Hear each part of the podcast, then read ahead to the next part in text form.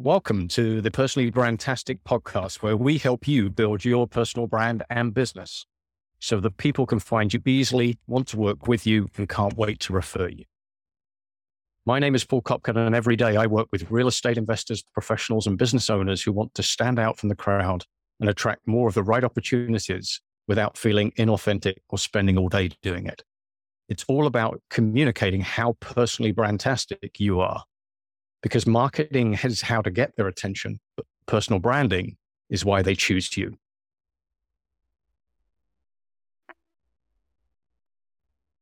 All right, John, thank you for joining us today.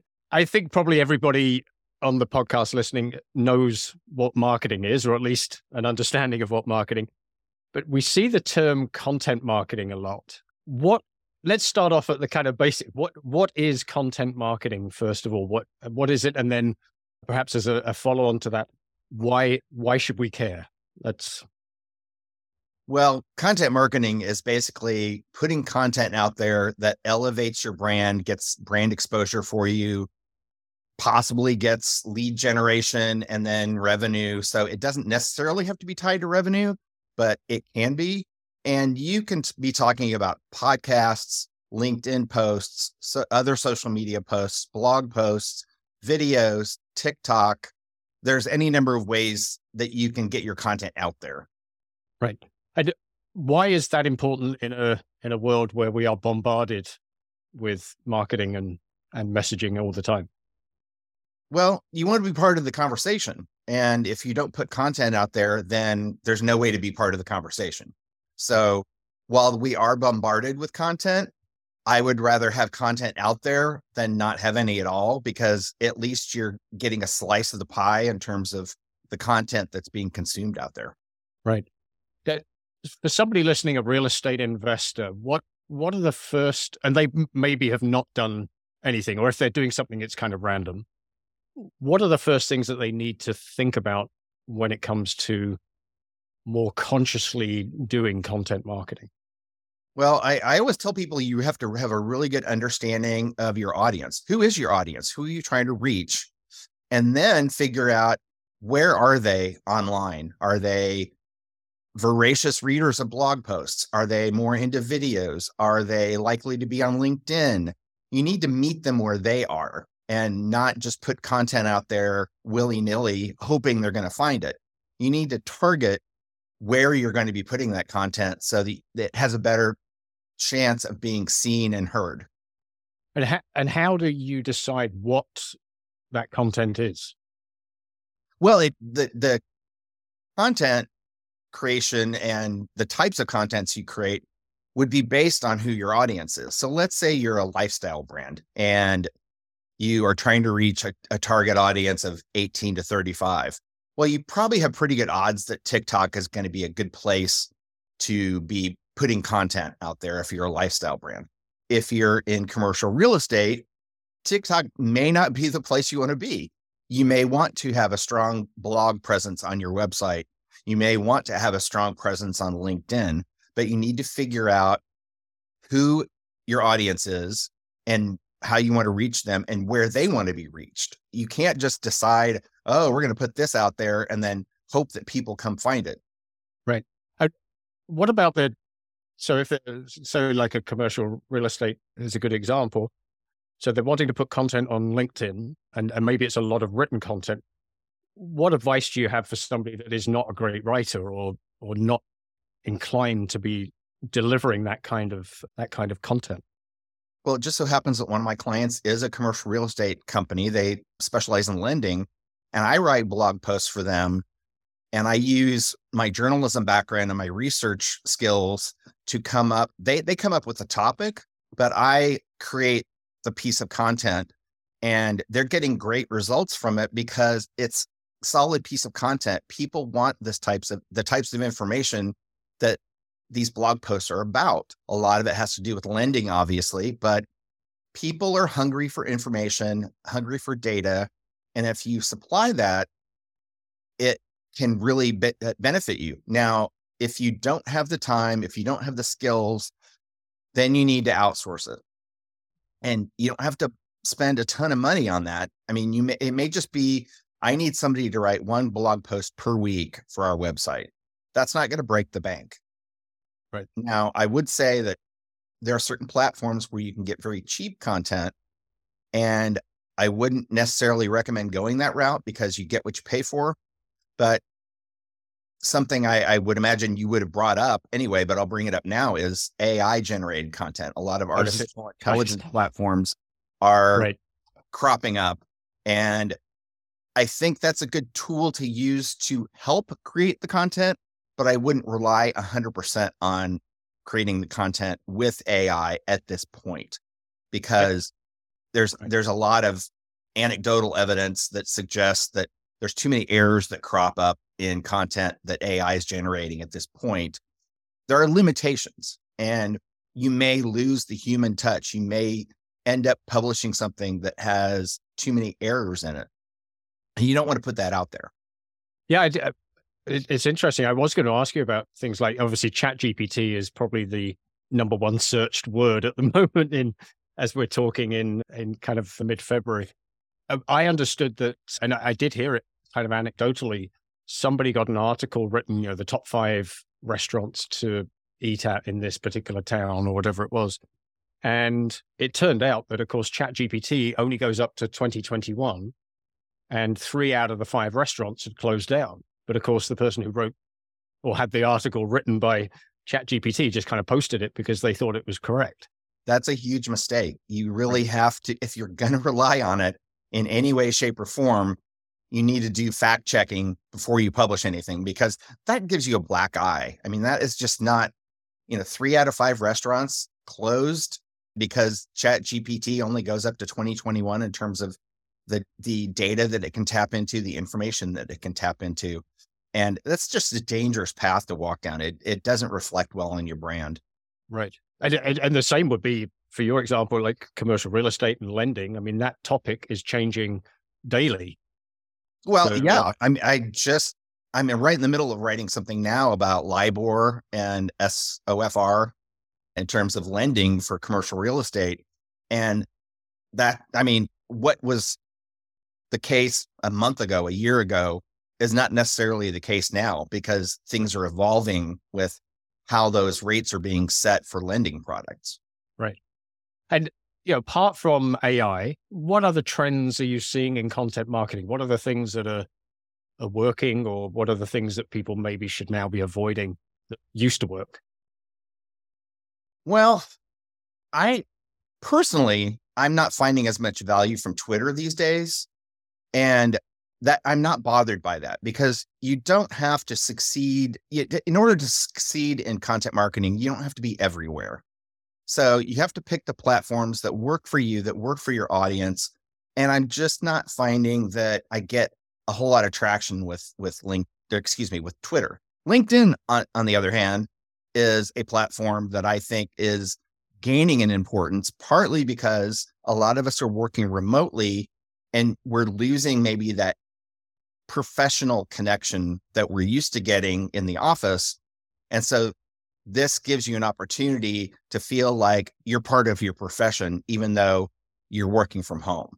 So I don't know if that's necessarily a trend, but I, I do know that LinkedIn, for instance, a lot of people are looking at LinkedIn on Saturdays and Sundays now because their work from home scheme, their work from home arrangement is they're working from home more. So they may have more time on the weekends to dig in a little bit to what's happening in the professional world on LinkedIn.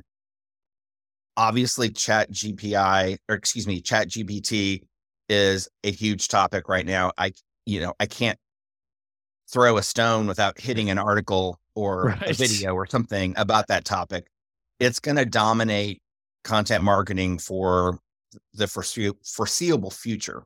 So, anybody who is getting into content marketing now or is already in it, it's not going to go away. You're going to keep hearing about this because it is the topic du jour, de month, de year. And, you know, I think always people need to consider that YouTube, for instance, is one of the biggest search engines in the world. We always always think of Google as being dominant. Well, Google owns YouTube. But YouTube's yet another way that people search for content. So maybe you do need to have some videos on there, but don't.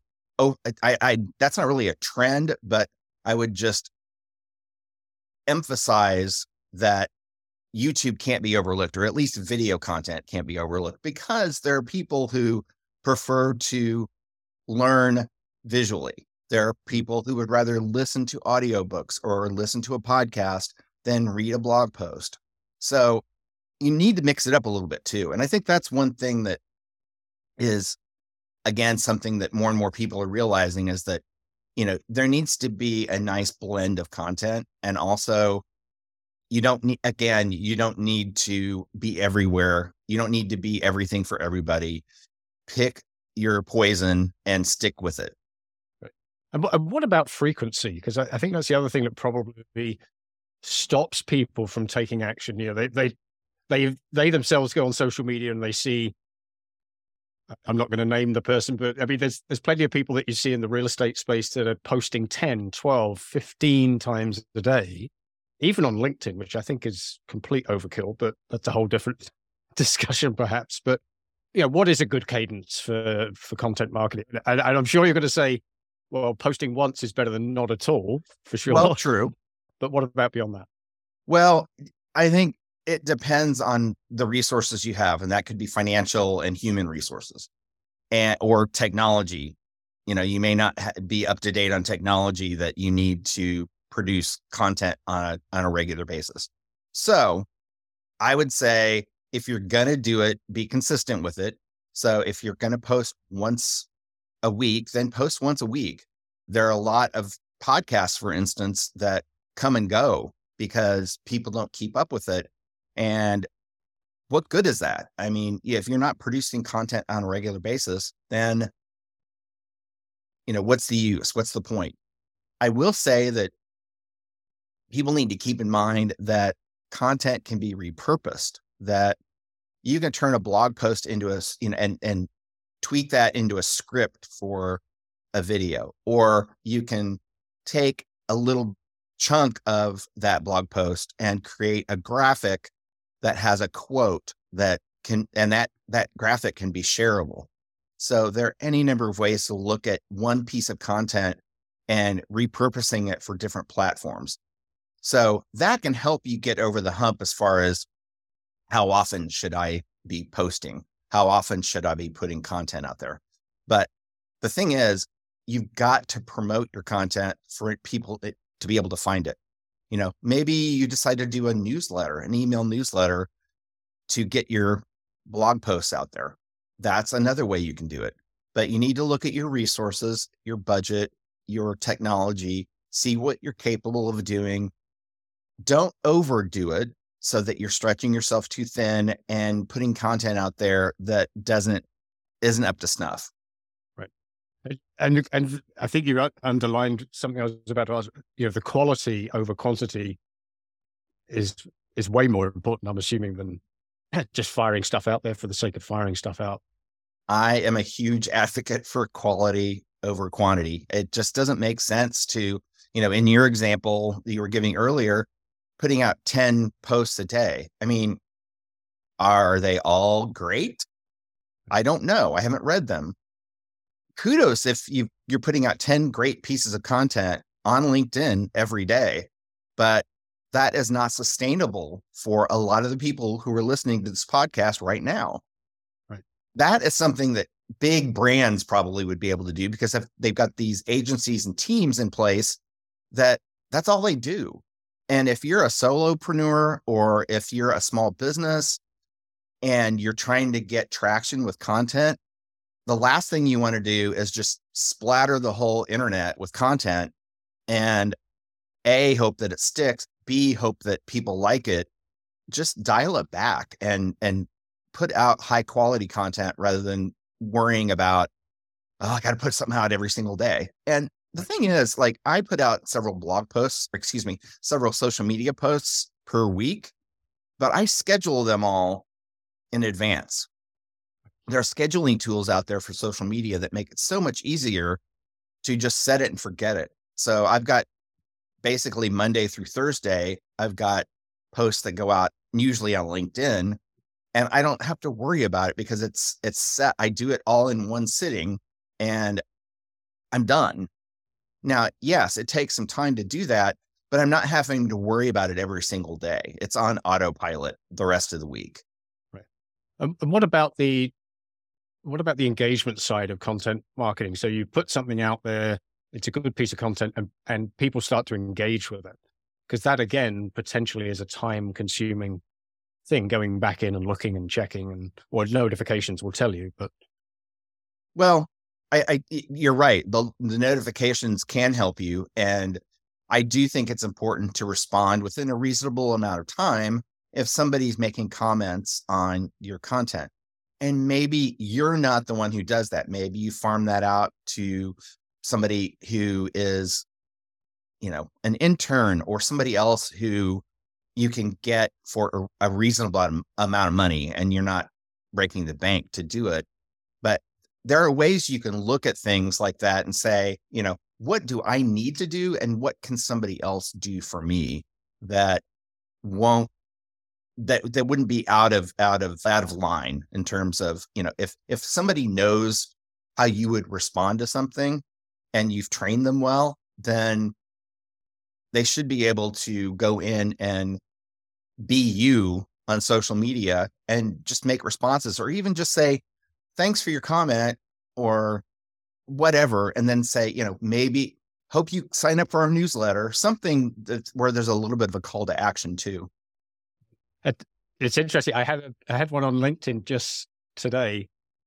There was a, a, a colleague of mine that was interviewed on the podcast, and it was posted on LinkedIn. The the podcast posted, "Oh, here's our guest this week," So I liked it.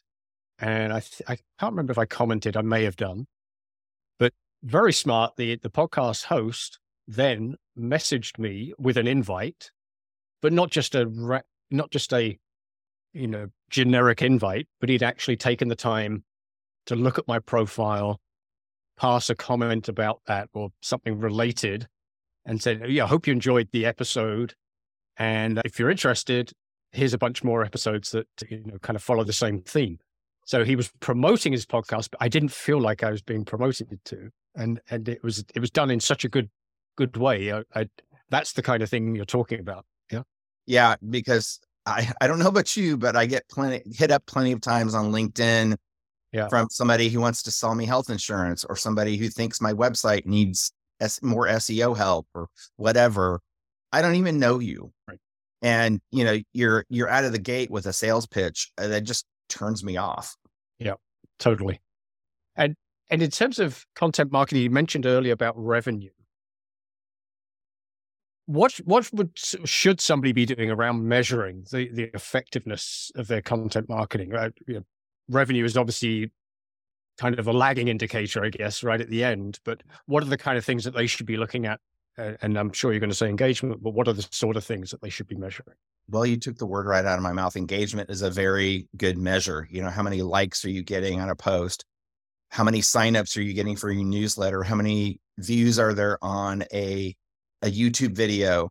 You know, there are any number of ways to look at analytics that can help you determine, hey, that's doing really well. Maybe we need to do something else like that that can help inform decisions about the kind of content that you should be putting out there. Google Analytics is a great tool in terms of trying to figure out who's coming to your website, how often they're coming to your website, how long are they staying on certain pages, what are they searching for.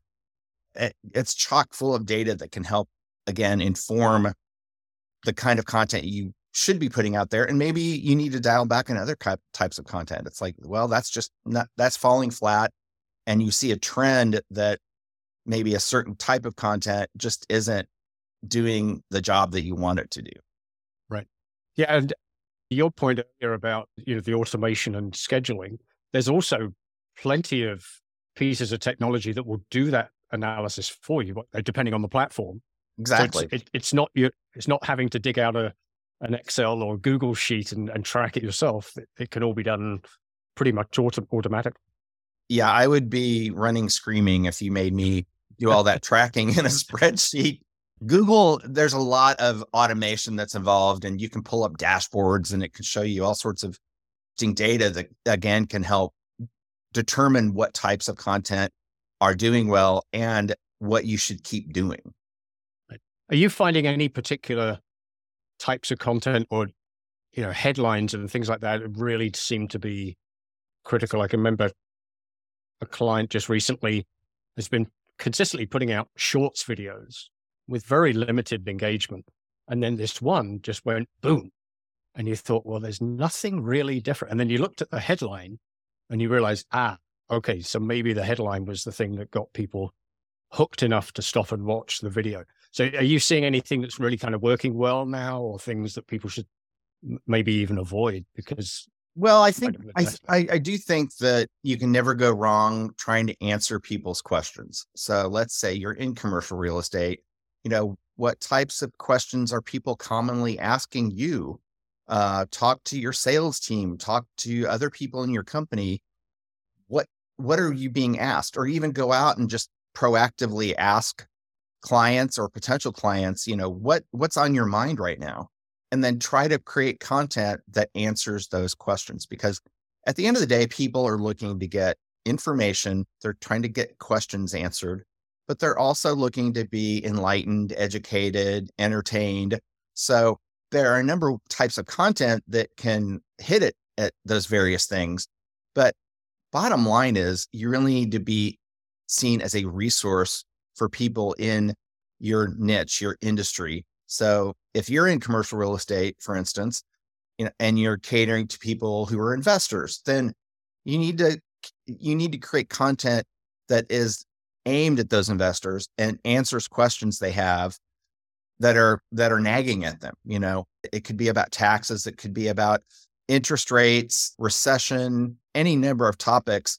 And though they may or may not be evergreen, you know, you may decide that there are some evergreen topics that you want to tackle, but also there may be some timely topics that you feel like you really need to weigh in on and, and be able to put content up that addresses the the needs and questions of of the people you're trying to serve.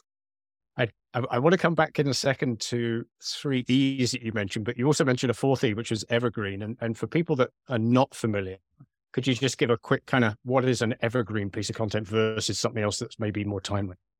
So I'll give you an example. So I do a lot in right. personal finance. What is a bank is an evergreen piece of content. And I just did a piece for one of my clients about what is a bank. People search for that term. What is a bank? They wouldn't have given me the assignment if there wasn't search activity around that question. So that is an example of something that you may need to update later with more current statistics, but it's not a timely topic. It's it's a timeless topic. Now, with things that are happening now, chat uh, GPT is one of them. That's not going to go away, but there are a lot of timely aspects of it that maybe you want to address in a specific blog post that you know won't be evergreen. Right. Okay.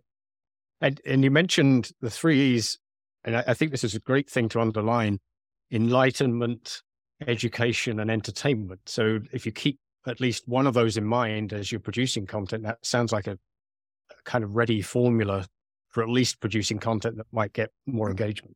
Yeah, you may be able to do, for instance, a, a quiz that can be fun, but also be educational and get at some of those questions that people are asking but doing it in a more interactive way. Right. I, I do want to touch on your book because the stripped down guide to content marketing success secrets for beginners. So it sounds perfect for uh, probably a lot of people listening. One of the things you touched on in the book is around some secrets around, uh, particularly if people have a tight budget. Can you touch on a couple of those and then tell us a little bit more about kind of what's in the book and, and what people would get from from reading it? So it's kind of a to Z in terms of content marketing. It's not meant to be a, a high level academic type book, but more of a guide that can really help you on a day to day basis with your content marketing strategy. And, you know, in terms of secrets that people can use, it, it, it's no secret really, but I, you know, I've had internally when I've worked in house at companies to just roll up my sleeves and do it uh, because I didn't have a budget or I didn't have very many internal resources to rely on. Sometimes you just have to do it. Now, maybe you just have no time, no interest in that. That's when you need to be like, okay, this is important, but I don't want to break the bank to do this. So then you start looking for, you know, cost effective tools that you can use, technology, or for instance, interns who are hungry for experience to put on their resume. Maybe you can find some, you know, summertime help, for instance, and somebody is, you know, very adept at web design and just wants to be able to get some experience doing that. Again, you want to focus on the quality, but in order to get that content in the beginning, you have to figure out who's going to do it. And if you are on a tight budget, it may come down to you. You may have somebody else internally who's really talented and you don't even know it. Just ask around and see if there's anybody who has this sort of experience. Look at interns, look at there are platforms out there where you can find good people at, at a very reasonable price to do all sorts of things related to content marketing. There are a, lot of ways of of looking at it, but again, I can't emphasize enough focus on the quality and don't worry about putting out 10 blog posts a day or 10 LinkedIn posts a day. You're you're watering things down too much. Now, at some point, you may be able to do that if you've got a bigger team, if you've got a bigger budget, but don't stretch yourself too thin. Right. And and does the the book touch on things like SEO? Yes, that's, that's also a, a buzzword that I think a lot of people hear, but then they maybe don't know what what they have to do around that. I don't know a ton about search engine optimization, which is what SEO is, but I know people who do know a lot about it. And so it's always good to have somebody in your corner, even if you hire a, con- a, consultant on a very limited basis who can give you some grounding. There's also a lot of online courses on SEO that can help you get up to speed on what SEO is and how it works and how you need to incorporate it into your content marketing strategy. There's no reason you can't learn. One of my clients, uh, I quote in the book, and she talks about anybody can learn SEO. It's not that difficult but you don't have to have a technical level expertise in SEO in order to be able to work your way around SEO and make sure that it's part of your content marketing. And search engine optimization basically is saying, hey, here are some keywords that people use, here are some key phrases, and it helps lift you up in search engine results, specifically Google, because you want to be on page one. People, most people don't go past page one on search results, and it's very tough to get on page one or page two, even. It, it, it's a constant struggle.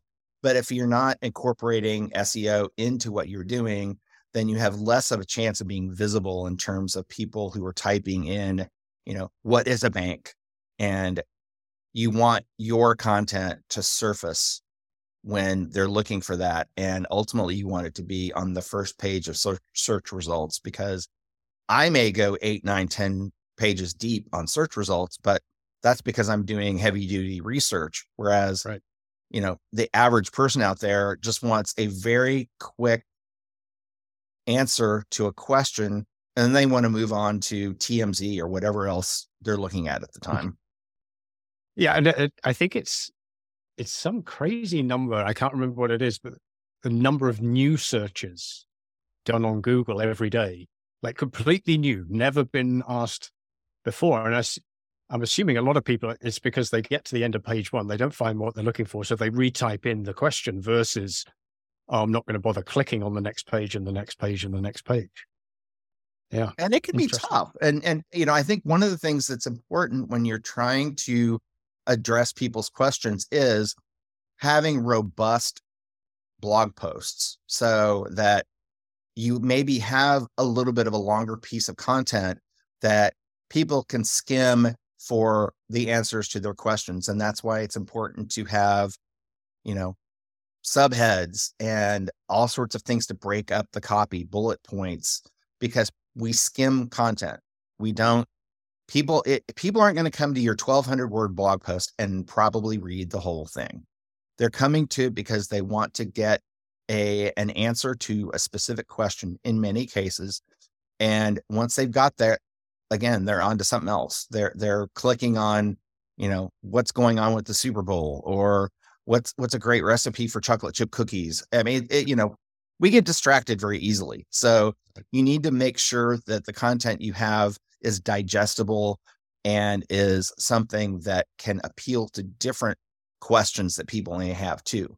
You may be able to answer several quest- several questions on a topic within one piece of content, but mm. Not everybody's going to. Eh, rarely are you going to see that somebody's going to read the entire piece of content if it's something that's longer. A shorter piece, yes, you know, you, you can probably bet that a lot more people are going to be reading it from beginning to end. But if it's 200 words, 300 words, that's not much time that they're spending with it. If you've got a guide that takes 10 minutes to read, well, chances are they're going to pick and choose. They're going to cherry pick what they want from that piece of content and move on. Hmm. I, I do see it on in newsletters probably more than on articles, but people are now putting read time at the beginning. Is there a benefit to that, do you think? Or is that a, negative? Because sometimes I'll look at it and go, I haven't got 10 minutes to read it. So I'm going to put that aside and then I might forget it. So I'm wondering if there's a plus or a minus to that. I think there are pluses and minuses to it. The plus is, you know, I sometimes I look at it and go, okay, it says 10 minutes.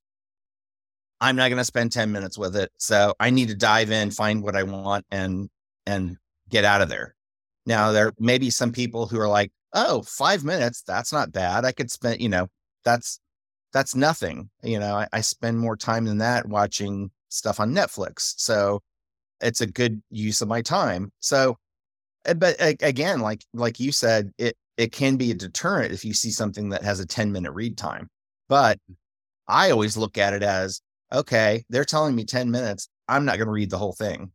It tells me that it's robust and that there's a lot of information there and that chances are I can find what I want within that piece of content and I you know and move on and and go do whatever else I need to do online. And and you've talked about quality over quantity. So I mean, is there an optimal number of words for a particular article or a yeah, I mean, you hear it, and again, going back to SEO, search engine optimization, it used to be that your articles had to be 2000 words or whatever it was. And I, am not sure that that's the case anymore because, of, uh, to your point, attention spans are just not there. So, I mean, I a lot of the pieces I write are on the longer side, but again, they're trying to squeeze a lot of information in there that appeals to a wider variety of people. Mm. So you know, and there's no magic number. I mean, maybe an 800 word article is going to do the trick. I have one client that always wants 800 words. Fine. Uh, they have determined that that's a an ideal length for their articles. But a lot of what I write for them is really focused a lot on one topic and it's not trying to be a guide to anything. It's it's it's more newsy and more timely and it's not necessarily that look at something that is evergreen like what is a bank so you know it you'll see all sorts you'll see all sorts of opinions from people about how long a, post should be and when you should post and what times you shouldn't post and your you, you'll your head will you know be swimming if you look at all I, I, I did some research recently and it was like oh great there's no consensus on when to post on linkedin. It was all over the place. It was like you know tuesday through thursday at 3 p.m and i'm just you know that's not uh, necessarily an accurate example but then you'd move on to something else. Well it seems that more people are now looking at linkedin on saturdays and sundays. You know and and if that's the case then you just need to do some trial and error and figure out okay let me post on monday. Let me post on sunday. Let me post you know on tuesday through thursday and see how it works. You might be surprised what you find out. Or you might be like well they were right. I should do Tuesday through Thursday. And I think it goes back to your very early point about knowing who your audience is.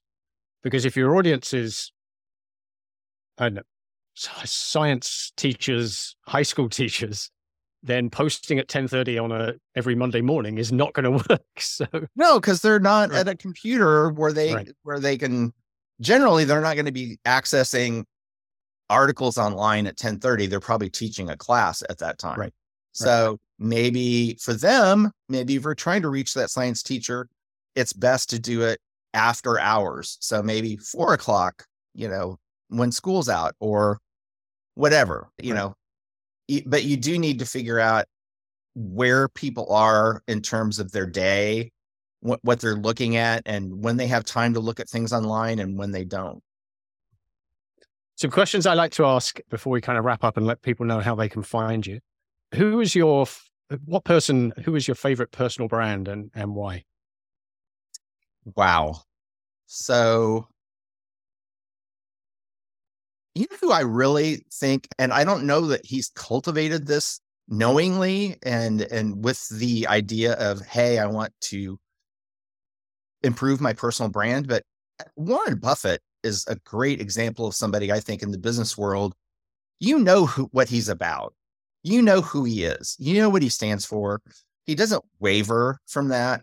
He's not, you know, sticking his finger up in, in the air and and trying to figure out which way the wind's blowing. And he's also very philanthropic and is giving away a lot of his money. So I, there's a lot to admire and to study about him, I think, from a personal brand standpoint that, you know, we could all strive to be a little bit more like Warren Buffett. Yeah, that's a, that's a really good one. I, nobody's ever said that one before. And it, you're, you're absolutely right. very consistent. I mean, you know exactly what he stands for and what he doesn't. I mean, that's yeah, and he's a fascinating person. I mean, he's lived in the same house in Omaha, Nebraska for decades, and you know, he's not into you know multi-million dollar mansions and you know corporate jet trips everywhere and fancy vacations and but yet he's a billionaire. Yeah. You see pictures of him, don't you? He's got a Dairy Queen ice cone in his hand or something. Well, he, oh, he Berkshire Hathaway owns Dairy yeah. Queen. So yeah, that would make yeah. sense. Yeah, good branding. Yeah. What about? Do you have a an interesting book, or a business book, or podcast that you're into at the moment? You know, I do so much writing and and I'm doing a lot of podcast interviews these days that mm-hmm. there's not one that I'm really focusing on at this point. I just did an interview with Authority magazine and one of the questions they asked was similar to this and I think a lot of the information I get I'll subscribe to different newsletters. So, hmm. for instance, I get in my inbox in the morning, I get New York Times and Axios and a, a couple of other ones, Content Marketing Institute. So, I absorb information more along those lines than I do from a book or a podcast. That's not to say that I won't latch on to something like that at some point, but when you've just written a book and you do writing all day long, almost every day, sometimes it's really hard to pick up a book and, and read it. And, you know, the same with, you know, I do a lot of podcast interviews. So I feel like I'm immersed in that already. And I spend so much time generating content that I don't always have as much time as I would like to consume content. But I spend a lot of time on Google News and, you know, places like that where I can find out what's going on. And then I do tons of research. So I'm always coming across interesting articles, interesting studies that help inform me along the way. And the newsletters, you make a really good point. There's some really good niche newsletters now where you can, and one that springs to mind for me, Marketing Brew. I don't know if you've come uh, across that. Literally, a... I was going to say the same one. It, it, I I read that every day too. It's it's you know I think I try to spend my time on things like that where, again, I can skim. I can figure out, okay, I'm not really interested in this, but I, wow, I'm interested in that. And, you know, going down there and it's quick, it's a quick read. Same with Axios. I, I love Axios because they break up content into digestible pieces. And mm-hmm. again, it's easy for me to go, mm, not interested in, in the debt ceiling topic right now. So, but oh, here's something about China and the balloon that I am interested in.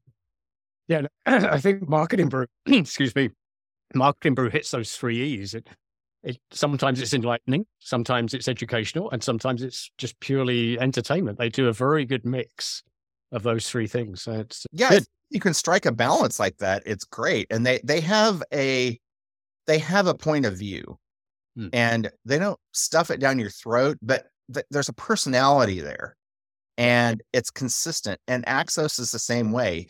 It's more like, hey, we're all about business, and you know we want you to get this information quickly, and but inform you with the highlights of what's going on. So good newsletters know how to make that happen, make that ba- strike that balance, and keep people coming back for more.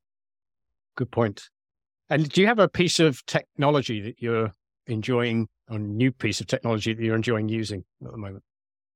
So I have become a huge fan and champion of Canva. I, do you use Canva at all? Mm-hmm. Yeah. Yeah. I love it. It's like I, I'm like, how did I even survive without this? Mm. I create all sorts of social media posts with Canva. I'm working on a research report right now based on some research I had commissioned that I started off in Canva designing it. It's so easy to use, and you do not have to be a graphic designer to get, wrap your head around how to use it.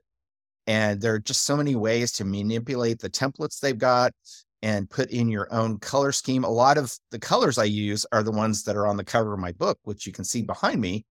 And so I can personalize it that way and use the same exact same colors in stuff I'm putting out there. So it's all consistent. And I'm not, I don't have to use whatever colors they're giving me in, in a specific template. And do you have a favorite quote or a mantra or saying that that inspires you or motivates you? I think one of the things I included in the book, and this I, learned at one of the startups I worked at, is fail quickly. And what I mean by that is, in content marketing terms, don't keep doing the same thing over and over and over and over again if it's not working. At some point, you've got to let it go, realize, hey, this isn't working, figure out what didn't work, try not to repeat that, and then move on to something that is going to yield better results. You're always going to find that hey, we tried this experiment with TikTok and it it didn't really yield results. You know, it didn't get us where we wanted to be. So why keep putting it out there if you're just not getting anything out of it? Yeah, you have to give it some time. Um, mm-hmm. you know, after a day, you can't throw up your hands and go, oh gosh, we're not getting anybody viewing these TikTok videos. You have to be realistic about a timeline, but a year later is probably a little bit too long to realize, hey, this isn't working we need to do something else. So be quick about your decisions.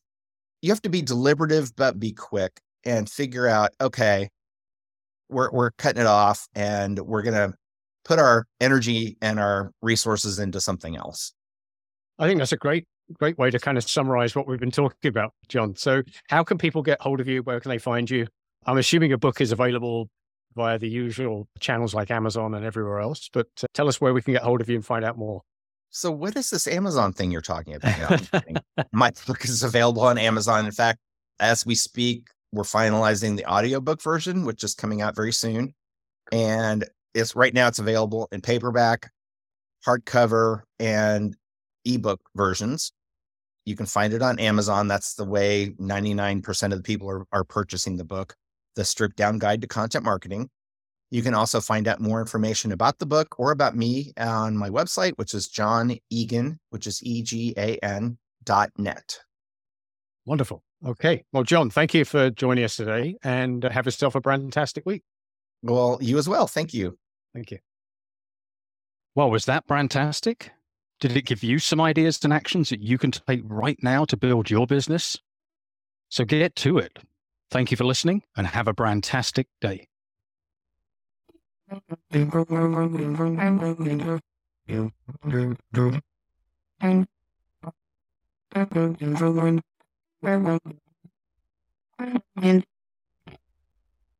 And